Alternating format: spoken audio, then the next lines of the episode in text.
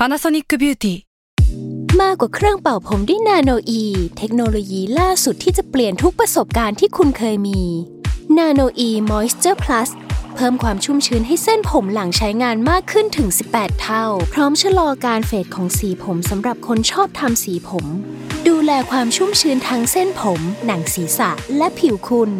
Panasonic NA0J มีเทคโนโลยีนาโนอีที่ care only you s a l m o n PODCAST มัน สด อร่อย ทฤษฎีสมคบคิดเรื่องลึกลับ สัตว์ประหลาดฆาตกรรม ความลี้ลับที่หาสาเหตุไม่ได้ เรื่องเล่าจากเคสจริงที่น่ากลัวกว่า fiction สวัสดีครับ ผมยชญ์ บรรพพงศ์ผมธัญวัฒน์อิพภูดม นี่คือรายการ Untitled Case สวัสดีครับอืมยินดีต้อนรับเข้าสู่รายการ Untitled Case episode ที่ 183 ครับ ครับวันนี้ครับ ยังไงเรายังไง เติบโตเป็นผู้ใหญ่แล้วครับทำไมอะผมเหนื่อย แค่นี้เลย การการเป็นผู้ใหญ่นี่มันต้องเหนื่อยขนาดนี้เลยเหรอ นั่นนี่ครับ ผมก็สงสัยเหมือนกันครับ คุณเป็นใครคุณคุณยัง role role play เป็นใครอยู่ ไม่ได้ role play เป็นใคร ผมอยากพูดจารอเรือชัดเจน คุณมีใครเป็นไอดอลไหมมีพี่ฟาโรห์และพี่หมอตัง ผมเพิ่งไปเจอเขามาไงแล้วก็อ่าเราไปถ่ายรายการด้วยกันมา สปอยเลยอ่า แต่ว่าสิ่งที่ประทับใจคือรอเรือของพี่ฟาโรห์มันชัดเจนมาก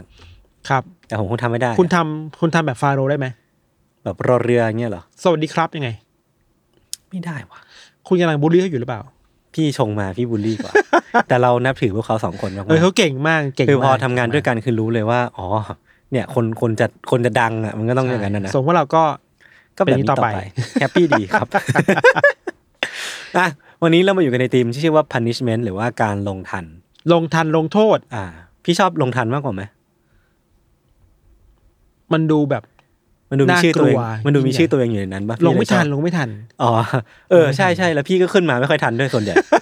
เนี่ยอ่านห้าโมงปุ๊บมาห้าโมงครึ่งไม่ไม่ทงขึ้นมาไม่ทันทำงานอยู่อะก็คือง่ายๆคือมันคือเรื่องของการแบบอะทำผิดก็ต้องอ่ารัรับผิดไปแล้วก็มีการลงโทษมันเกิดขึ้น แล้วบางทีเนี่ยไอการลงโทษนี่แหละน่ากลัวกว่าสิ่งที่ทำผิดอีก เออใช่ แล้วบางทีการลงโทษเนี้ยมันก็แบบพอดีกับสิ่งที่เขาทำหรือว่าอืมพอดีกับกรรมที่เขาก่อไว้อืมแต่บางทีมันก็มีความแบบลงโทษมากเกินไปอ่าน้อยเกินไปมีความไม่ชอบธรรมเกิดขึ้น ซึ่งวันนี้เราก็จะมาคุยกันถึงเรื่องราวเหล่านั้นเนาะว่าวิธีการแบบนี้มันเป็นยังไงบ้างมันน่ากลัวแค่ไหนส่งบ้าผงลกระทบกับอะไรบ้างนะครับครับอะมีนี้พิธันเริ่มก่อนครับ เรื่องของเราเนี่ยเกิดขึ้นในเกาหลีใต้ครับ เกิดขึ้นในปี 2011 อืม ก็ไม่นานมากครับ มันคือคดีหนึ่งที่ค่อนข้างสร้างข้อถกเถียงใน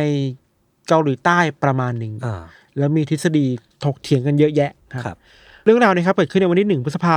ปี2011เนาะอืมมีชายคนหนึ่งชื่อว่าคุณจูเนี่ยเขาในสื่อเกาหลีใต้ไม่ค่อยชอบบอกนามสกุลเนี่ยครับเรียกคุณจูแล้วกัน คุณจูเนี่ยก็เป็นคนที่ดูแลเว็บไซต์เกี่ยวกับศาสนา อืมแล้ว ทำแบบนี้เพราะว่าเมื่อก่อนเคยเป็นบาทหลวงมาก่อนอืมแล้วก็เปลี่ยนมาเป็นคนทั่วไปเนาะก็เป็นคนดูแลแอดมินเว็บอะเขียนบทความลงเว็บไซต์ศาสนา พร้อม ๆ กับทำงานด้านการเลี้ยงผึ้งอืมคือแบบ เพาะพันธุ์ผึ้งใช่ปะไปเอาน้ำผึ้งมันมาขายอะไรเงี้ยอ่าอ่าโดยปกติแล้วเนี่ยครับ คุณจูกับเพื่อนๆเนี่ย ที่เลี้ยงผึ้งด้วยกันเนี่ยก็ชอบเข้าไปในป่า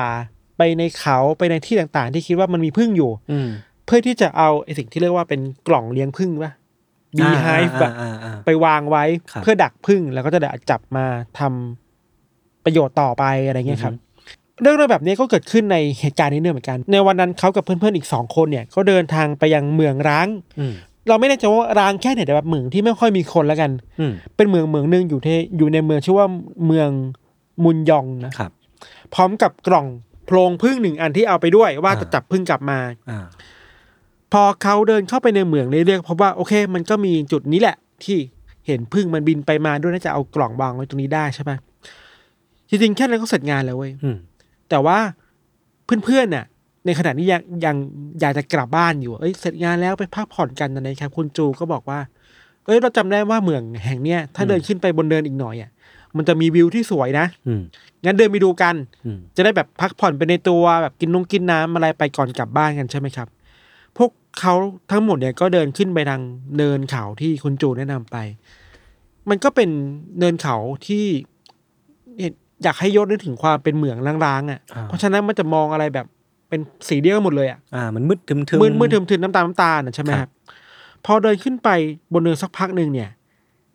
พวกเขาก็เจอภาพที่มันค่อนข้างน่ากลัวมาก คือว่า มองเหนือพวกเขาขึ้นไปบนเนินของเมืองนะ เขาเจอผู้ชายคนหนึ่ง นั่งคุกเข่าอยู่อืมแล้วอยู่ในสภาพที่ถูกตรึงบนไม้กางเขนอะอ่า คือตรึงแขนขากลางออกแขนกลางแขอนอกกอกลางออกเข่าขานี่คือคุกเข่าอยู่ ใช่แล้วข้างหลังเป็นไม้กางเขนคริสต์อะเชี่ยพอเขาเดินเข้าไปดูใกล้ๆก็พบว่าผู้ชายคนนี้คือนิ่งมากครับแล้วน่าจะเสียชีวิตไปแล้วครับอ่าจุดนี้เองอะคุณจูเล่าว่าสิ่งที่พบเห็นตรงหน้าเขาคือว่า ผู้ชายคนหนึ่งที่คุกเข่ากางแขนสองข้างแล้ว แขนสองข้างอะมีตะปูถูกตอกเข้าไปอยู่ตรึงกับกางเขนเลยอะอ่าก็เหมือนพวกเหมือนจีซัสเลยปะใช่ แล้วขาเนี่ยถึงแม้จะนั่งคุกเข่านะ แต่แต่ตรงเท้าอะก็มีตะปูตอกอืมตรึงเข้าไปกับไม้ข้างล่างนึงเหมือนกันครับ แล้วตัวบนศีรษะก็มีมงกุฎไม้อะสวมเอาไว้อ่าเหมือนพระเยซูเลยอ่าสิ่งที่แปลกต่อมาคือว่า พอคุณจูมองหน้าผู้ชายคนนี้ยศ ก็พบว่า เฮ้ยเราเคยเจอคนนี้มาก่อนเว้ยเออ ผู้ชายคนเนี้ยคุณจูจำได้เลยว่าเขาเคยทักมาหาเขาในเว็บไซต์ศาสนาเนาะพูดคุยกันว่าเนี่ยผมชอบบทความเกี่ยวกับศาสนาของคุณมากเลยอืมอยากมีเรื่องมาดิสคัสกันหน่อย ขอนัดเจอได้ไหมอืมเขาก็นัดเจอกันในปี 2008 ครับ หรือประมาณ3ปีก่อนจะเกิดเหตุการณ์นี้ครับ คุณจูบอกว่า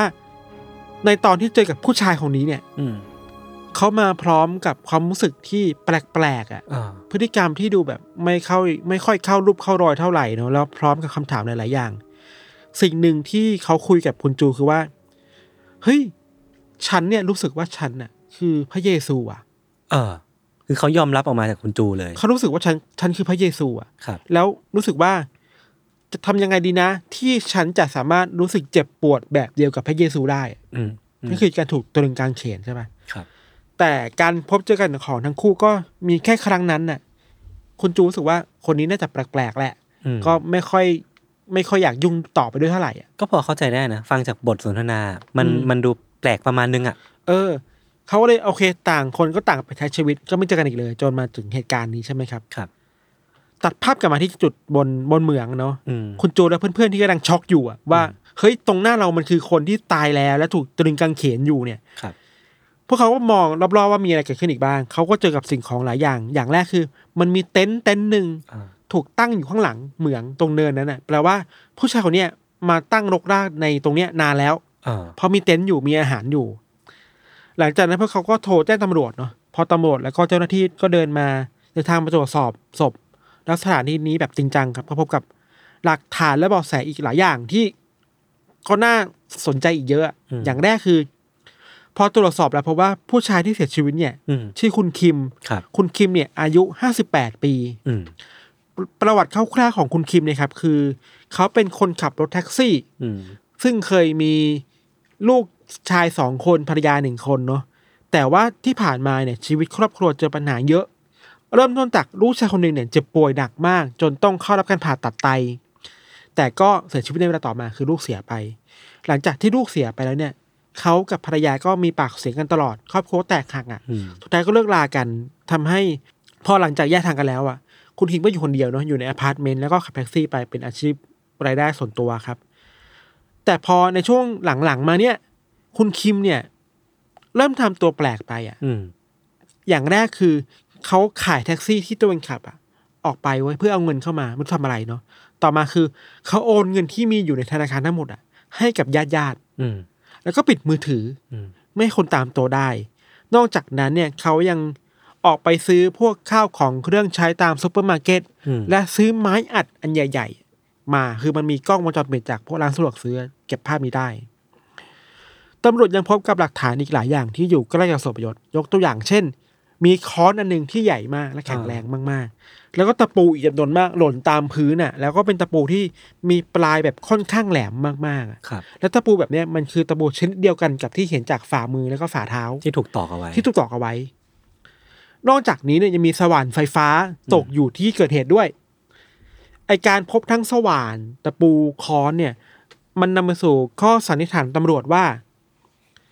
น่าจะมีการเอาสว่านเนี่ยอืมมันเจาะที่มือก่อนอืมเพื่อให้มันมีรูใหญ่ครับๆแล้วหลังจากนั้นเนี่ยก็เอาตะปูตอกเข้าไปอ่าอันนี้คือสิ่งที่เกิดขึ้นกับคุณคิมเนาะครับ แต่ตรงนี้เราก็มีข้อสังเกตใหญ่ ๆ มากๆเหมือนกัน คือ อยากให้เราคิดคิดตามความเป็นจริงอะสมมติว่า เราตรึงตัวเองอะ กับกางเขนหนึ่งข้างแล้วอะอืมแล้วอีกมือหนึ่งเนี่ยเป็นตรึปงยังไงม่ด้อะเป็นไปไม่ได้เลย เอออนนี่เป็นคำถามใหญ่ๆมากเนอะเดี๋ยวเรามาอธิบายต่อว่ามันเกิดขึ้นได้ยังไงครับครับ นอกจากนี้ตำรวจยังพบกับหลักฐานอีกสองสามอย่างอืมอย่างแรกเป็นกระดาษโน้ตที่เป็นลายนิ้วมือ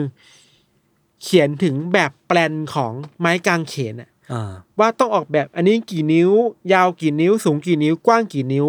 ต้องใช้ไม้อะไรคือแบบคิดคำนวณมาแล้วอะนอกจากนี้ยังมีกระดาษอีกแผ่นหนึ่งที่เป็นข้อมูลเกี่ยวกับคู่มือต่างๆด้วย อืม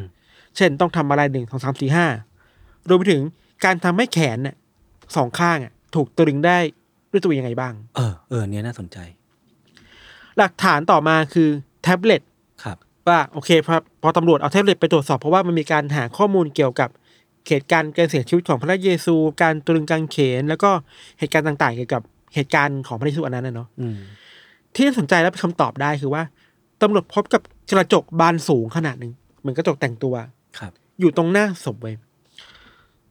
เชื่อได้ว่าคุณคิมเนี่ยน่าจะใช้กระจกเนี่ยส่องตัวเองอืม ว่าทำอะไรไปแล้วบ้าง แล้วตรงกับที่ตัวเองตั้งใจหรือยังอืมแล้วมันมีผ้าที่มัดมัดมือ แล้วผ้าอีกอันหนึ่งอะมันตกอยู่ที่เท้า เข้าใจว่าคุณคิมอะ อาจจะใช้เชือกอะ มัดแขนตัวเองแล้วว่าใช้ปากคอยแบบดึงอ่าอะไรแบบนั้นนะซึ่งเราไม่อยากขอลงรายละเอียดมากเนาะแต่ว่ามันเป็นไปได้อ่าที่จะตัวดึงกางเขนด้วยตัวเองสองข้าง ก็คือเขาก็คิดวิธีมาแล้ว ใช่แปลว่าเรากำลังจะบอกว่า มันมีทั้งรายละเอียดในแท็บเล็ตอืมกระดาษสมุดโน้ต แบบแปลนกระจกแปลว่าคุณคิมอะ ถ้าฆ่าตัวตายจริงๆอะคิดมาแล้วว่าจะทำยังไงบ้าง และเป็นไปได้ และเป็นไปได้ใช่ หลังจากนั้นนะครับตำรวจก็ได้ตรวจสอบข้อมูลแล้วก็พยานหลักฐานอีก เยอะแยะมากมาย แล้วก็สรุปได้ว่านี่เป็นคันฆ่าตัวตาย อืมนี่คือเหตุการณ์ที่คุณคิมน่าจะตั้งใจตรึงตัวเองเข้ากับการเขนแหละอ่าในลักษณะเดียวกับการเสียชีวิตของพระเยซูเนาะครับส่วนแรงจูงใจเนี่ยก็มีหลายอย่างครับ ในสื่อเกาหลีก็วิเคราะห์กันว่าอาจจะมาจาก คุณคิมอยู่ในสภาพจิตใจที่ไม่ค่อยดีเท่าไหร่อืมมีปัญหาครอบครัวมาลูกยากเสียจชีวิตนเอเออออยู่ชีวิตแบบเงาเงาเงาเพียงลำพังอะไรเงี้ยครับทำให้สิ่งเหล่านี้มันส่งผลต่อจิตใจของเขาอย่างต่อเนื่อง แล้วเกิดการฆ่าตัวตายขึ้นอืมต่อจากนั้นเนี่ยมันก็มีคนต่อจิ๊กซอว์ไปอีกเวยยศว่า มีพยานคนหนึ่งที่บอกว่าเขาอาศัยอยู่ที่เมืองใช่ไหมครับ แล้วเคยเจอคุณคิมอยู่ครั้งหนึ่งอืมคุณคิมก็มาพูดคุยกับเขาเรื่องศาสนาพูดถึงเรื่องแบบความเชื่อว่าตัวเองเป็นพระเยซูอะไรเงี้ย นอกจากนั้นก็ยังมีข้อสังเกตว่าเหตุการณ์เนี่ยที่เกิดขึ้นในวันนี้เดือนนี้เนี่ย มันเกิดขึ้นช่วงใกล้กันกับวันอีสเตอร์อืมที่เป็นวันสำคัญทางศาสนาคริสต์อีกด้วยครับ เพราะฉะนั้นมันต่อจิ๊กซอว์หากันได้แล้วว่าโอเค เขาเชื่อจริงๆว่าเขาเป็นพระเยซูเออเขาอยากเจ็บปวดจริง ๆ แบบพระเยซู แล้วก็เกิดขึ้นในวันศาสนาเนาะแต่ว่ามันมีทฤษฎีเยอะแยะมากมายเว้ยที่คนเกาหลีใต้เถียงกันอืมอย่างแรกคือว่า เขาพุ่งเป้าไปว่ามันอาจมันอาจไม่ใช่การฆ่าตัวตายแต่มันคือการฆ่าเพื่อลงทันอะไรบางอย่างอ่าเพราะว่าอย่าลืมนะว่า คุณจูคนแรกอะที่เป็นอดีตบาทหลวงอะมันบังเอิญมากมากๆเลยนะที่คนที่เคยคุยกันในอีอีกเมืองหนึงอะจะเมินเจอกันที่เมืองแห่งนี้อะแล้วเป็นเหมืองร้างด้วยแล้วเป็นเมืองร้างแล้วเป็นแบบเป็นบาทหลวง อดีตบาทหลวงกับคนที่มาปรึกษาอดีตบาทหลวงอะเออมันมันตรงกันมากเกินไปอะเนี่ยผมคิดเหมือนกันคือ ผมอะกำลังจะถามพี่ทันเลยว่าวันที่ วันที่คุณจูไปพบศพอะอืมมันคือวันที่คุณคิมเสียชีวิตเลยใช่ไหมไม่ใช่แบบพบ คือคือจากสภาพศพอะอืมมันยังสดสดๆอยู่ใช่ไหมใช่ยังไม่เน่าเปื่อยอืมตามตามการชันสูตรศพ เพราะว่าเสียชีวิตไม่น่าเกินหนึ่งวันครับเพราะว่ายังสดๆอยู่อะอ่าเราคิดว่าเหมือนนั้นน่าจะน่าจะมีคนเข้าไปอยู่เรื่อยๆด้วยแหละอ๋อและบังเอิญว่าเป็นล็อตนี้พอดีอะครับแต่ว่ามันก็ยังมีความสงสัยเกี่ยวกับคุณจูค่อนข้างเยอะ อย่างแรกคือสงสัยว่านี่แหละทำไมถึงเข้าไปเหมาะเจาะขนาดนั้น และเป็นคนรู้จักกันด้วยนะอืม สองคือว่าทางทางๆที่ทุกคนอยากจะกลับบ้านแล้วอะทำไมคุณจูต้องขอให้เพื่อนๆอะขึ้นไปบนเนินอ่าเพื่อเห็นเหตุการณ์เดียวกันครับสามคือ อันเนี้ยเราคิดว่าน่าสนใจดีคือว่า มันมีคนถกเถียงกันว่า หรือว่าคุณจูอะอืมด้วยความที่เคยเป็นคนที่เคร่งศาสนามาก่อนครับ แล้วมีคนแบบคุณคิมมาปรึกษาอืมเรื่องราวที่มันดูเป็นนอกรีดอะอ่าคิดว่าตัวเองแบบฟุ้งเฟ้อไปอะ ไม่พอใจ ไม่พอใจ แล้วต้องการลงโทษ แล้วรู้มาว่าคุณจูไอ้ยคุณคิมเนี่ยน่าจะเคยพูดเรื่องนี้กับใครหลายๆคน เพราะฉะนั้นการออกแบบฆาตกรรมให้สอดคล้องกับเขาที่เขาเคยพูดไว้เนี่ย น่าจะกลบหลักฐานอะไรบางอย่างได้เออแต่มันก็จะมีฟุตเทจที่คุณคิมอะไปซื้อพวกไม้อัด ซื้อพวกใช่ ของนู่นนี่นั่นอยู่เนาะแต่มันไม่ได้แปลว่าเขาจะเอาสิ่งนั้นไปฆ่าตัวตายไงอ่าอ่าอ่าอาจจะเตรียมใจไว้แต่อาจจะไม่ทำกันจริงๆก็ได้ อาจจะมีใครบางคนก็ได้ อ่าที่คอยแบบมานิพูเลตใช่หรือย่างอว่าบงการ อย่างที่สองคือว่าที่ที่สองคือว่า มีคนเชื่อว่าถึงแม้จะเป็นการฆ่าตัวตาย แต่ว่าเขาไม่ได้ทำคนเดียวได้ อืมอืมมันมีข้อสังเกตอย่างหนึ่งที่น่าสนใจมากๆคือว่า ไอ้ตรงจุดที่มันใกล้ๆกันที่เจอสว่านนายศครับเขากลับเพราะว่ามันคือสว่านกำลังกำลังแบบน้อยมากอะอืมที่จะสามารถผ่าลงไปในเนื้อคนได้อะขณะที่สว่านที่มีพลังสูงมากๆอะกลับอยู่ที่เต็นท์เว้ยอ่างั้นแปลว่ามันมีความไม่ make sense หรือเปล่า ถ้าเขาจะทำจริงๆอะอ่าอ่าต่อมาคือว่า มีคนกลับไปคิดถึงเหตุการณ์นั้นของพระเยซูในในไบเบิลนะฮะอ่าเหตุการณ์นั้นนะเขาถูกทหารแทงใช่ไหมพระเยซูอะแล้วมีคนมองเยอะมากอืมไอการมีกระจกอะมันไม่ได้แปลว่าคุณจูมองตัวเอง แต่ต้องการให้มีคนอีกมากมายมองด้วยหรือเปล่าอืมมันคือการเกาเห็นของลัทธิอะไรบางอย่างที่ต้องการลงโทษอืมคนนอกรีของตัวเองไหม แล้วทำเลียนแบบสิ่งที่อยู่ในคัมภีร์ไบเบิลใช่ อันนี้คือทฤษฎีที่สองเนาะอืมทฤษฎีที่สามสุดท้ายคือนั่นแหละ คิดว่าน่าจะเป็นการฆ่าตัวตายจริง ครับๆ แต่ว่าน่าจะถูก manipulate จากใครมาสักคนหนึ่งอ่าอ่าให้ทำแบบนั้นจนครับร้ายไปได้ มันมีข้อสังเกตหนึ่งที่เราคิดว่าน่าคุยกับยศดีคือว่า มันมีสื่อเกาหลีใต้พี่ไปคุยกับแพทย์ที่ชันสูตรศพอะครับอืมแล้วพบว่าไอการเราขอลงรายละเอียดเนาะไอการตอกตอกตะปูลงไปบนเนื้อของของคุณคิมอะกลับเป็นการตอกที่แนบเนียนมากๆเว้ยอ่า คือพยายามเลี่ยงจุดที่เป็นกระดูกอะ แต่เป็นจุดที่เป็นเนื้อมากกว่าแทนเนี่ยมันจะได้เจ็บน้อยกว่า แล้วก็รวดเร็วกว่า ซึ่งคนทั่วไปไม่น่ามีความรู้เรื่องแบบนี้ว่าต้องต้องหลีกเลี่ยงเส้นไหนอืมกระดูกตรงไหนอะอืมเพราะแผลมันไม่ได้เบิกหวาเลยอะแล้วผมคิดว่าถ้าเขาทำเองจริงอะ ตอนที่ตอกอะมันต้องมีความเจ็บบ้าง ใช่ แล้วมันก็ต้องมีความแบบว่า ไม่ไม่ precise อะเออนึกถึงภาพตามความเป็นจริงว่าคนคนหนึ่งตอกเท้าตัวเองตะปูเสียบกับไม้ข้างล่างไปแล้วสองข้างเออ แขนข้างหนึ่งแล้วจะทำต่อไปไหวหรือเปล่าอะใช่ผมแต่นี่ว่าคือมันครบครบหมดเลยนะเออแขนสองข้างขาสองข้างทำได้อะคือเงื่อนไขมันยากเหมือนกันนะเงื่อนไขมันยากมากๆที่คนหนึ่งจะถูกตรึงกางเขนแบบสมบูรณ์แบบได้ขนาดนี้อะครับ ถึงแม้ว่าคดีนี้จะจบด้วยการที่ตำรวจก็ชัดเจนออกมาชัดเจนว่าเป็นการฆ่าตัวตายแต่อืมอืมคนเกาหลีใต้ทุกวันเนี้ยยังเถียงกันอยู่เลยว่า เออ มันมันเป็นไปได้หรือเปล่า อะ อืมอืมมันมีความน่าตั้งคำถามเต็มไปหมดเลยอะ คือวิชวลมันน่ากลัวได้วยแหละ เออ แล้วมันก็มันก็ดูมีเงื่อนงำเยอะอะใช่ เราว่าทฤษฎีที่คิดว่า มันเป็นการลงโทษคุณจู ครับ เพราะคุณจูออกนอกลู่นอกทางของศาสนา ก็เป็นไปได้นะอืม แต่ว่าไม่รู้ใครทำเหมือนกัน แต่แค่คิดว่าถ้ามันเป็นการลงโทษจากลัทธิจริง ๆอะอืม แล้วผมคิดว่ามันการที่เขาต้องมานั่งเขียนอินสตรั c ชั่นว่า หนึ่งสองสามสี่ห้าอืมทำวิธีแบบนี้นะอืมหรือเพื่อเพื่อปลอมแปลงหลักฐานให้คุณจูแบบอืมดูเป็นคนการฆ่าตัวตาย มันอาจจะดูดูผิดวิสัยของของการฆาตกรรมจากลัทธิหรือเปล่าเลยพวกนี้ปะเนาะต้องเนียนมากเออๆอีกอย่างหนึ่งคือที่ที่เราเชื่อได้ว่าตำรวจมั่นใจเพราะว่ามันไม่มี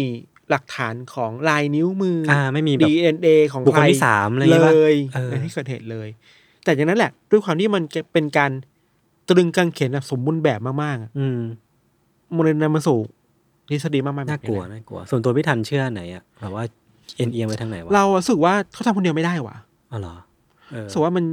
ยากเกินไปให้มนุษย์คนหนึ่งจะทนความเจ็บปวดได้ขนาดนั้นนะผมเห็นด้วยนะ คือผมมาคิดว่าเดาแล้วกันว่าความตั้งใจมันอาจจะเป็นของของเขาเองเขาอยากจะฆ่าตัวตายจริงๆแหละเออแต่ว่าคิดเหมือนพี่ทันว่ามันไม่น่าจะเป็นสิ่งที่ทำด้วยตัวคนเดียวได้ อย่างสว่านเนี่ยมันไม่มีกำลังพอที่จะแบบเจาะเออลงทะลุเนื้อได้อันเล็กอันใหญ่กลับอยู่ไกลเกินไปนั่นดิอะไรเงี้ยมันก็มีหลักฐานหลายอย่างเหมือนกันนะ เนาะแล้วคนคนหนึงจะอยู่ที่เหมืองในขนาดนี้นานมาขนาดนี้ไม่มีคนเดียวเลยเหรอเออแล้วแล้วผมก็รู้สึกว่าการ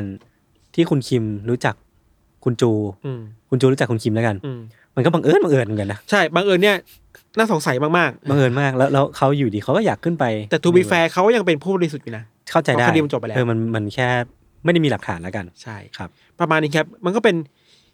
การลงทันตัวเองอ่าอ่าถ้าเราทรีว่ามันคือการฆ่าตัวตายคือการทนเองเพราะเชื่อว่าตัวเองเป็นพระเยซูครับ หรือว่าตามทฤษฎีอื่นๆ คือลงทันคนนอกรีดเออประมาณนี้ไปครับผมครับเดี๋ยวเรื่องเราประมาณนี้ครับ เดี๋ยวพักฟังโฆษณาสักครู่นะครับ แล้วกลับมาฟังเรื่องของยุทธต่อในเบรกหน้าครับ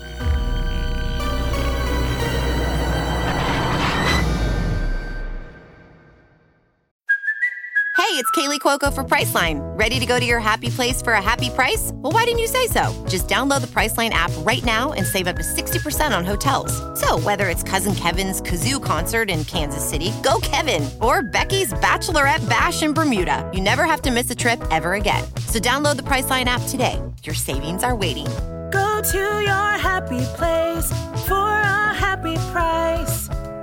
Go to your happy price, Priceline.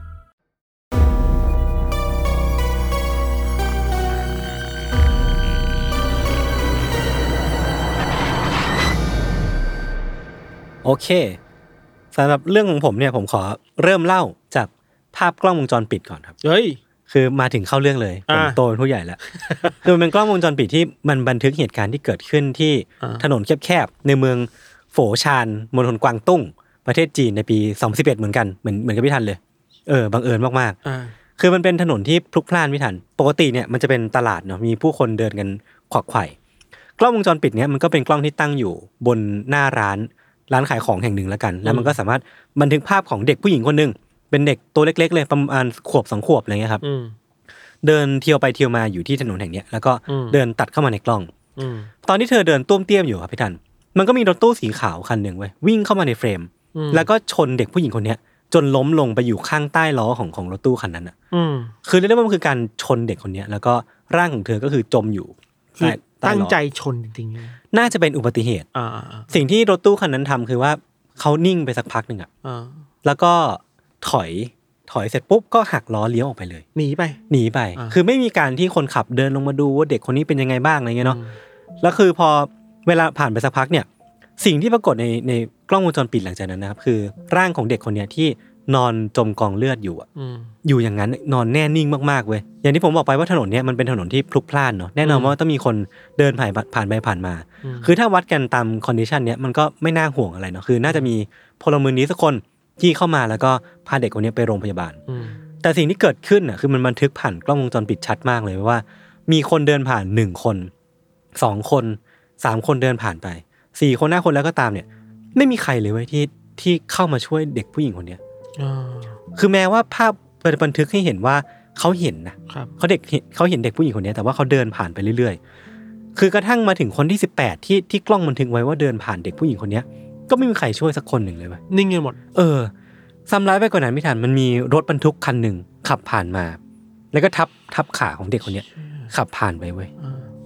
สุดท้ายอะพอเวลามันผ่านไปสักพักเนี่ย เธอก็ได้รับการช่วยเหลือจากคนที่ 19 ซึ่งเป็นคุณป้าที่เก็บขยะขายแถวนั้น แล้วก็พาเด็กผู้หญิงคนเนี้ยไปส่งที่โรงพยาบาลอืมแต่สุดท้ายเนี่ยเหมือนว่าเหมือนเธอได้รับการช่วยเหลือช้าไปมากๆอะอืมแล้วก็เสียชีวิตด้วยการทนพิษบาดแผลไม่ไหวเสียชีวิตในอีก 8 วันถัดมาครับ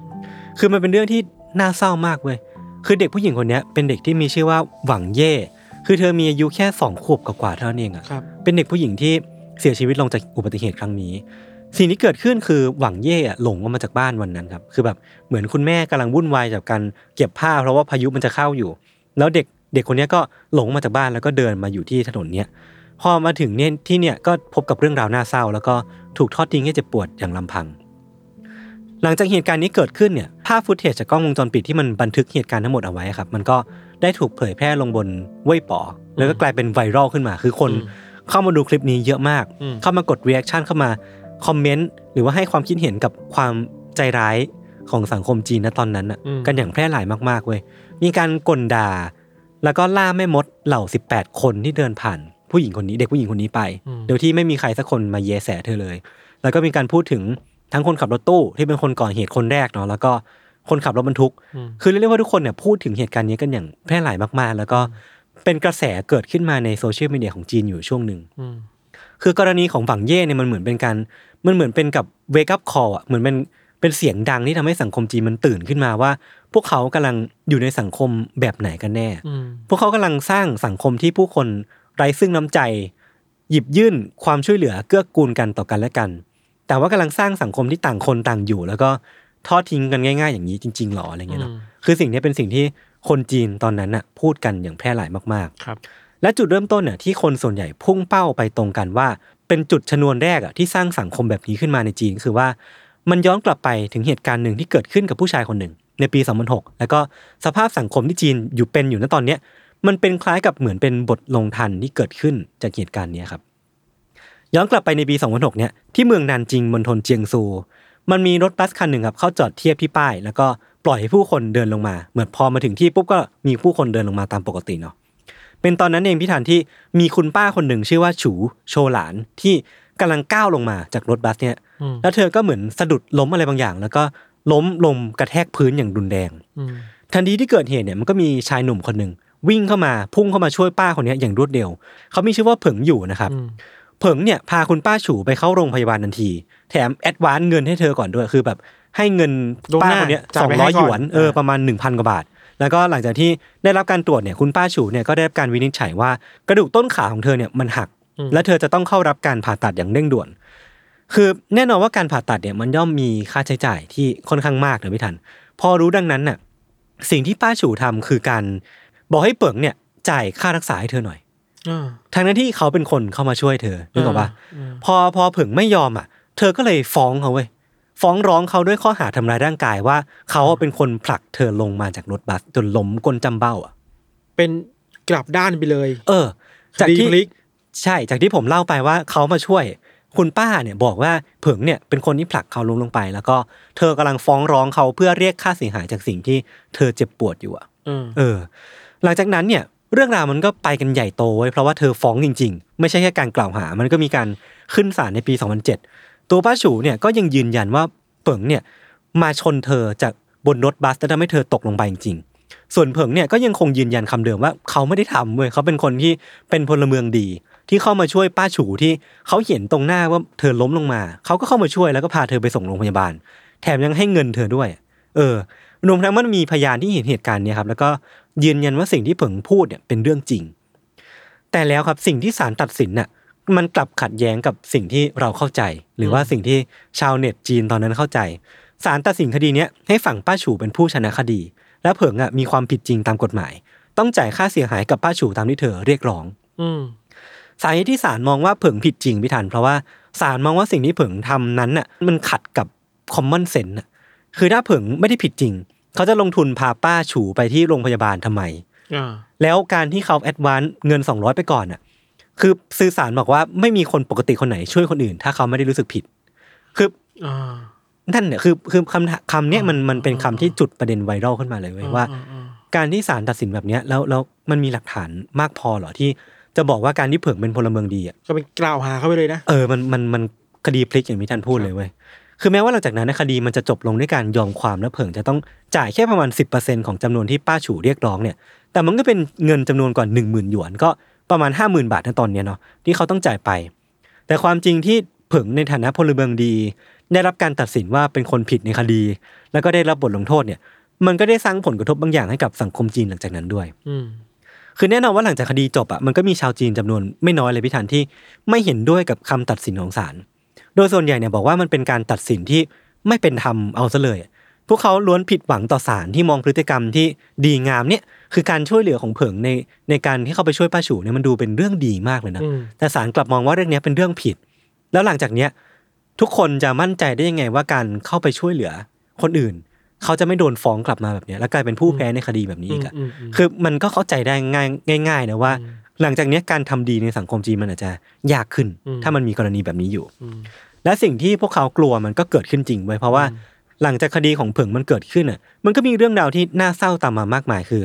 มันมีเรื่องราวของชายแก่คนหนึ่งครับที่เขาลื่นล้มหน้าตลาดเว้ยแล้วก็ลื่นล้มแบบเอาหน้าคว่ำอะอืมคือเขาก็นอนหน้าคว่ำอยู่อย่างนั้นเว้ยแล้วก็ไม่มีคนเข้ามาช่วย ก่อนที่รถรถพยาบาลเนี่ย จะเข้ามารับตัวเขาไปอืมหลังจากเหตุการณ์มันเกิดขึ้นไปแล้วหนึ่งชั่วโมงครึ่ง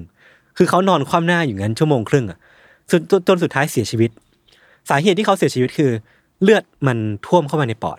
อ่านั่นแปลว่าหลายกับ ถ้ามันมีใครสักคนอะพลิกเขาพลิกเขาหรือว่าเข้ามาดูแลเขาอะเขาอาจจะไม่เสียชีวิตก็ได้ครับคือมันก็เป็นเรื่องที่น่าเศร้าเนาะแล้วก็มีอีกกรณีหนึ่งในปี 2014 ครับ มีผู้ชายคนหนึ่งจากมณฑลกวางตุ้งเช่นกันที่เขาเนี่ยได้เข้าไปช่วยเหลือชายแก่ที่ลื่นล้ม แล้วก็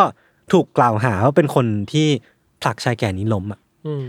ที่มันต่างกันคือพลเมืองดีคนเนี้ย คือเขาเป็นเป็นถูกถูกตัดสินว่าผิดจริง แต่เขาน่าจะเครียดมากก็เลยลงลงเอยด้วยกันฆ่าตัวตาย เพราะว่า เขาไม่สามารถรับได้กับสิ่งที่เขาได้ถูกกระทำมาแล้วกัน คือเคสเหล่านี้ทั้งหมดที่ผมได้เล่าไปแล้วก็ยังมีอีกเยอะมากอะมีคนจำนวนไม่น้อยเลยพี่ทันเชื่อว่าเป็นผลกระทบจากกรณีที่เกิดขึ้นของเผิงแล้วก็ป้าฉูที่มีข้อพิพาทกันเนาะทำให้คนจีนเนี่ยไม่กล้าเข้าไปให้ความช่วยเหลือผู้คนที่บาดเจ็บบนท้องถนนเพราะมันไม่คุ้มเสี่ยง ไม่รู้ว่าเข้าไปช่วยจะโดนฟ้องกลับมา แล้วก็กลายเป็นผู้ผิดหรือเปล่า แล้วก็มันไม่มีอะไรรับประกันว่าเขาจะ ไม่กลายเป็นคนผิดในคดีนี้อะอืมแล้วผลกระทบนั้นนะครับ มันก็อาจจะนำไปสู่สิ่งที่เกิดขึ้นในคดีของน้องหวังเย่ที่ผมเล่าไปตอนต้นด้วยเช่นกันเพราะว่าในกรณีของของเผิงเนี่ยเกิดขึ้นในปี 2006 มีการตัดสินคดีในปี 2007 เรื่องมันก็ไวรัลในช่วงนั้นเนาะในกรณีของหวังเย่เนี่ยเกิดขึ้นในปี 2011 ก็คิดว่าอาจจะมีผลกระทบเกิดขึ้นด้วยไม่น้อยเหมือนกันที่คนไม่กล้าเข้ามาช่วยน้องหวังเยว่อะเออแต่ถ้าเคสของของเผิงเนี่ยมันคือจุดเริ่มต้นเนี่ย เคสของน้องหวังเนี่ยมันก็อาจจะเป็นจุดเปลี่ยนก็ได้เว้ยเพราะว่าหลังจากที่ footage กล้องวงจรปิดมันถูกเผยแพร่ลงบนโลกออนไลน์เนี่ยมันก็ได้สร้างแรงกระเพื่อมที่รุนแรงบนโซเชียลมีเดียจีน มีสื่อแล้วก็ผู้คนจำนวนมากอย่างที่ผมได้เล่าไปตอนต้นเนาะเข้ามาแสดงความเห็นแล้วก็ช่วยกันแชร์เรื่องเนี้ยแล้วทุกคนเนี่ยตั้งคำถามถึงสังคมที่พวกพวกตัวเองอาศัยอยู่ว่ามันเป็นแบบนี้แล้วมันมันดีจริงๆเหรอวะพวกเราสามารถเปลี่ยนแปลงอะไรได้บ้างไหมอืมมันมีแบบสำรวจที่จัดทำโดย China Youth Daily ครับเขาบอกว่า 88%ของผู้ตอบแบบสำรวจเนี้ยเชื่อว่าน้องหวังเนี่ยเสียชีวิตเพราะความไม่แยแสที่มากขึ้นในสังคมจีน แล้วก็มีแต่แนวโน้มว่าจะมากขึ้นเรื่อยๆ 71%เชื่อว่าทั้ง 18 คนที่เดินผ่านน้องไปเนี่ย เพราะว่าไม่อยากหาปัญหาให้ตัวเอง ไม่อยากเอาตัวไปยุ่งด้วย ใช่กลัวโดนเออเหมือนคดีในอดีต คือ70%อะแปลว่าทุกคนส่วนใหญ่รู้ว่ามีปัญหานี้อยู่ไว้ยอืมรู้ว่าทุกคนคนจีนในตอนนั้นน่ะไม่กล้าเข้าไปช่วยเหลือคนอื่น แล้วก็เชื่อว่ากรณีของนางหวังก็จะเป็นผลกระทบจากสิ่งนี้ด้วยเช่นกัน แล้วถ้าหากสรุปจากแบบสำรวจอีกจำนวนมากที่พิถันก็จะพบว่าจุดร่วมว่าคนจีนส่วนใหญ่เนี่ยเชื่อว่าศีลธรรม แล้วก็จรรยาบรรณในสังคมของพวกเขาเนี่ยมันถดถอยลงอย่างมากในช่วงทศวรรษที่ผ่านมา แล้วก็น่าจะเกี่ยวข้องกับกรณีของของผึ่งไม่มาไม่น้อยเหมือนกันครับและนั่นเองมันก็อาจจะนำไปสู่การขับเคลื่อนที่ผลักดันกฎหมายพลเมืองดีออกมา ที่บังคับใช้จุดเริ่มต้นในการบังคับใช้เนี่ยเกิดเกิดขึ้นที่เซินเจิ้นในปี 2013 ก่อน แล้วก็ ภายหลังเนี่ยก็ได้กลายเป็นกฎหมายที่บังคับใช้ทั่วทั้งประเทศจีนในเวลาถัดมา มีมันมีรายละเอียดเบื้องต้นคือผมไม่ได้เชี่ยวชาญเรื่องกฎหมายนะแต่บอกว่าเหล่าพลเมืองดีที่เข้าไปช่วยเหลือใครก็ตามเนี่ยที่ได้รับอุบัติเหตุ เช่น ลื่นล้มอย่างกรณีของป้าฉูหรือว่าครับลุงคนนั้นคนนี้เนี่ยหรือว่าคนเหล่าเนี้ยเจ็บป่วยกระทันหันเนี่ยถ้าเข้าไปช่วยเนี่ยพลเมืองดีเนี่ยจะได้รับการปกป้อง จากความผิดทางกฎหมาย แม้ว่าจะช่วยไม่สำเร็จก็ตามอืมซึ่งตรงเนี้ยมันก็อาจจะทำให้คนจีนกล้าที่จะเข้าไปช่วยเพื่อนร่วมชาติมากขึ้น หรือว่าคนบนท้องถนนมากขึ้น โดยที่ไม่ต้องกลัวว่าตัวเองจะกลายเป็นคนผิดเนาะอืมคือกลายเป็นว่าเรื่องเนี้ยสำหรับผมอะมันเหมือนเป็นบทลงโทษที่สังคมจีนได้รับ หลังจากการมอบบทลงโทษที่มันผิดพลาดไปอืมแล้วก็มันเป็นบทลงโทษที่มาซึ่งการเปลี่ยนแปลงในทางที่ดีบางอย่างด้วยเช่นกันอืมในกรณีเนาะแต่จริงๆแล้วเนี่ยก่อนจะไปสู่ช่วงคุยคุยหลังเรื่องอะ จริงๆแล้วคดีเนี้ยมันมีความพลิกนิดหน่อยไว้พี่ทันอืมคือในช่วงต้นปี 2012อะหลังจากที่คดีของของเผิงกับป้าฉูมันจบไปประมาณ 5-6 ปีแล้วอืมตัวพ่วงกับฝ่ายการเมืองแล้วก็กฎหมายของนานจิงอะที่มีชื่อว่าหลิวจี้เว่ยเนี่ยอืมเขาก็ออกมาให้ข้อมูลกับสื่อชินหัวว่า เพราะตอนนั้นอะคดีมันจบลงด้วยการยอมความทั้งสองฝ่าย แล้วก็มีการตกลงกันว่า จะไม่มีการเอาข้อมูลของคดีเนี้ยไปเผยแพร่ต่อนะ หรือว่าไปเปิดเผยต่อสาธารณชนนะ คือจบแล้วก็จบกันไปไม่ต้อง จ่ายเงินปุ๊บก็แยกย้ายกันไปเนาะอืมแต่จริงๆแล้วสิ่งที่เกิดขึ้นคือเผิงอะ ได้ยอมรับกับทางตำรวจกับทางศาลว่าเขาอะเผอิญผลักป้าฉูลงจากรถบัสจริง ๆอะแปลว่าทำผิดจริงอะเออ แล้วที่ผ่านมาคือเขามองว่าพอสื่ออวยเขาอะ พอสื่ออวยว่าเขาแบบ พอเขาโกหกรอบหนึ่งว่าเขาไม่ได้เป็นคนทำนะ แล้วสื่อเห็นด้วยแล้วศาลดู ตัดสิน against เขาหรือว่าแบบต่อต้านเขาอะสื่อก็ดันอยู่ข้างเขาเว้ยเขาก็เลยคิดว่าเชี่ยกูใช้กระแสสื่อเนี้ยในการทำให้ตัวเองพ้นผิดดีกว่าอืมทำให้ตัวเองกลายเป็นฮีโร่ดีกว่า ฟอกขาว เออใช่ไหมเผื่อตัวเองจะรอดจากคดีนี้อ่าแต่สุดท้ายก็ไม่ไม่รรออดดเออ แล้วก็ต้องตัดต้องจ่ายเงินเป็นจำนวนหนึ่งหมื่นหยวนเพื่อยอมความกันไปนี่เรียกว่าศาลก็พูดถูกแล้ว ใช่ตัดสินถูกแล้ว ใช่ อาจจะถูกแล้ว เพราะว่าจริงๆแล้วเนี่ย ในกรณีที่หลิวออกมาพูดอะ มันก็มีหลายคนตั้งคำถามเหมือนกันครับว่าคทำไมถึงเพิ่งออกมาพูดป่านนี้ เออคือหลิวจี้เว่ยเนี่ยพูดในปี 2012 ครับ คดีของของน้องหวังเย่เนี่ยเกิดขึ้นในปี 2011 คนก็เลยตั้งคำถามว่า หลิวเนี่ยออกมาพูดเพื่อกลบกระแสของหนังน้องหวังเย่หรือเปล่า อืม หรือเพื่อทำให้สิ่งหน่วยงานที่ตัวเองดูแลอยู่เนี่ยได้รับการแบบไม่ได้ไม่ได้เป็นแพ้รับบาปหรือว่าเป็นตัวต้นเรื่องของสิ่งเนี้ยเพราะว่าถ้ากรณีที่เขาหน่วยงานที่เขาดูแลอยู่ เรื่องศาลเรื่องกฎหมายเนี่ยเป็นคนที่ตัดสินว่าเผิงผิดจริงอะอืม แล้วมันเป็นมันเป็น ลูกโซ่ที่ลามมาสู่คดีของหวังเย่อะทำให้นั่นแปลสัว่า งคมมันเปลี่ยนไปขั้นยมเอเปลี่อยนไปเขาไม่อยากเป็นคนผิด เขาก็เลยมาพูดเพื่อแก้ต่างตัวเองหรือเปล่า อืมซึ่งมันเราก็ไม่รู้เหมือนกันว่าในกรณีนั้นมันเกิดอะไรขึ้น ครับ แต่ว่าคดีพอคดีมันพลิกแบบเนี้ยมันก็น่าพูดถึงเหมือนกันว่าผึ่งก็ไม่ได้เป็นพลเมืองดี อาจจะเป็นคนที่ผิดจริงๆด้วยซ้ำอืม แต่สิ่งที่มันเกิดขึ้นจริงในสังคมจริงก็คือผลกระทบที่มันเกิดขึ้นจากคดีนั้นแหละที่อืม มันยังไม่จางหายไปไหน ความเพิกเฉยที่คนมีต่อคนที่ถูกรถชน เออสิ่งเนี้ยน่าพูดถึงมากกว่า เออว่า ถ้ามันมีสิ่งนี้เกิดขึ้นจริงอะเราลองนึกภาพในประเทศไทยก็ได้นะว่ามมันมีคนหนึ่งเด็กผู้หญิงคนหนึ่งถูกรถชนอยู่ข้างถนน แล้วไม่มีใครเข้าไปช่วยเลยอะอืมเราคงรู้สึกว่าสังคมที่เราอยู่มันมันน่าหดหู่เหมือนกันเนาะเรานึกถึงตอนโควิดเลยอะอ่าอ๋อที่แบบช่วงที่เรายังไม่มีวัคซีนแล้วมีคนเอเสียอชีวิตเยอะๆเสียชีวิตกลข้างทางกลางถนข้นอะไรเงี้ยเนาะข้างหน้าบ้านอะไรเงี้ย แล้วคนก็ไม่มีใครกล้าเข้าไปเก็บศพ เออ ช่วยเหลือ ต้องรอต้องมี ไม้กั้นครับเพื่อรอคนเก็บศพมารับอะอืมอืมมันคือความระยะห่างที่มันดูเย็นชามากๆอะ เออคำว่าเย็นชาคือถูกต้องเออเลยสังคมมันเย็นชากับต่อกันและกันน่ะ ใช่ใช่แล้วเราใช่ว่าอีกอย่างหนึ่งคือ ถ้ากลับมาถึงธีมเนี้ยเราสึกว่าเราเรารู้สึกว่า ไอ้ความนิ่งเฉยต่อกันและกันนี่แหละแม่งคือบทลงโทษที่น่ากลัวที่สุดเลยเว้ยจริง จริงจริงๆนะอืมบางที มันไม่ใช่การดุด่าว่ากล่าวแต่มันคือการแบบ เฉยเมยอะ เออ เรื่องของมึงอะ เออ แบบนั้นเอน่ะอ การอิกนอแลนต่อกันน่ะมันมันเจ็บปวดนะ สายสัมพันธ์ทางสังคมที่เคยมีต่อกันครับมันหายไปอะอืมอืมน่ากลัวเนอะมันขาดไป อืม แล้วเนี่ยแหละคือสิ่งที่สาเหตุที่ผมหยิบเรื่องนี้มาเล่าในในธีมบทลงทันนะเพราะว่าผมอืม รู้สึกว่าคล้ายๆกับที่พี่ทันพูด คือมันมันเริ่มต้นมาจากการ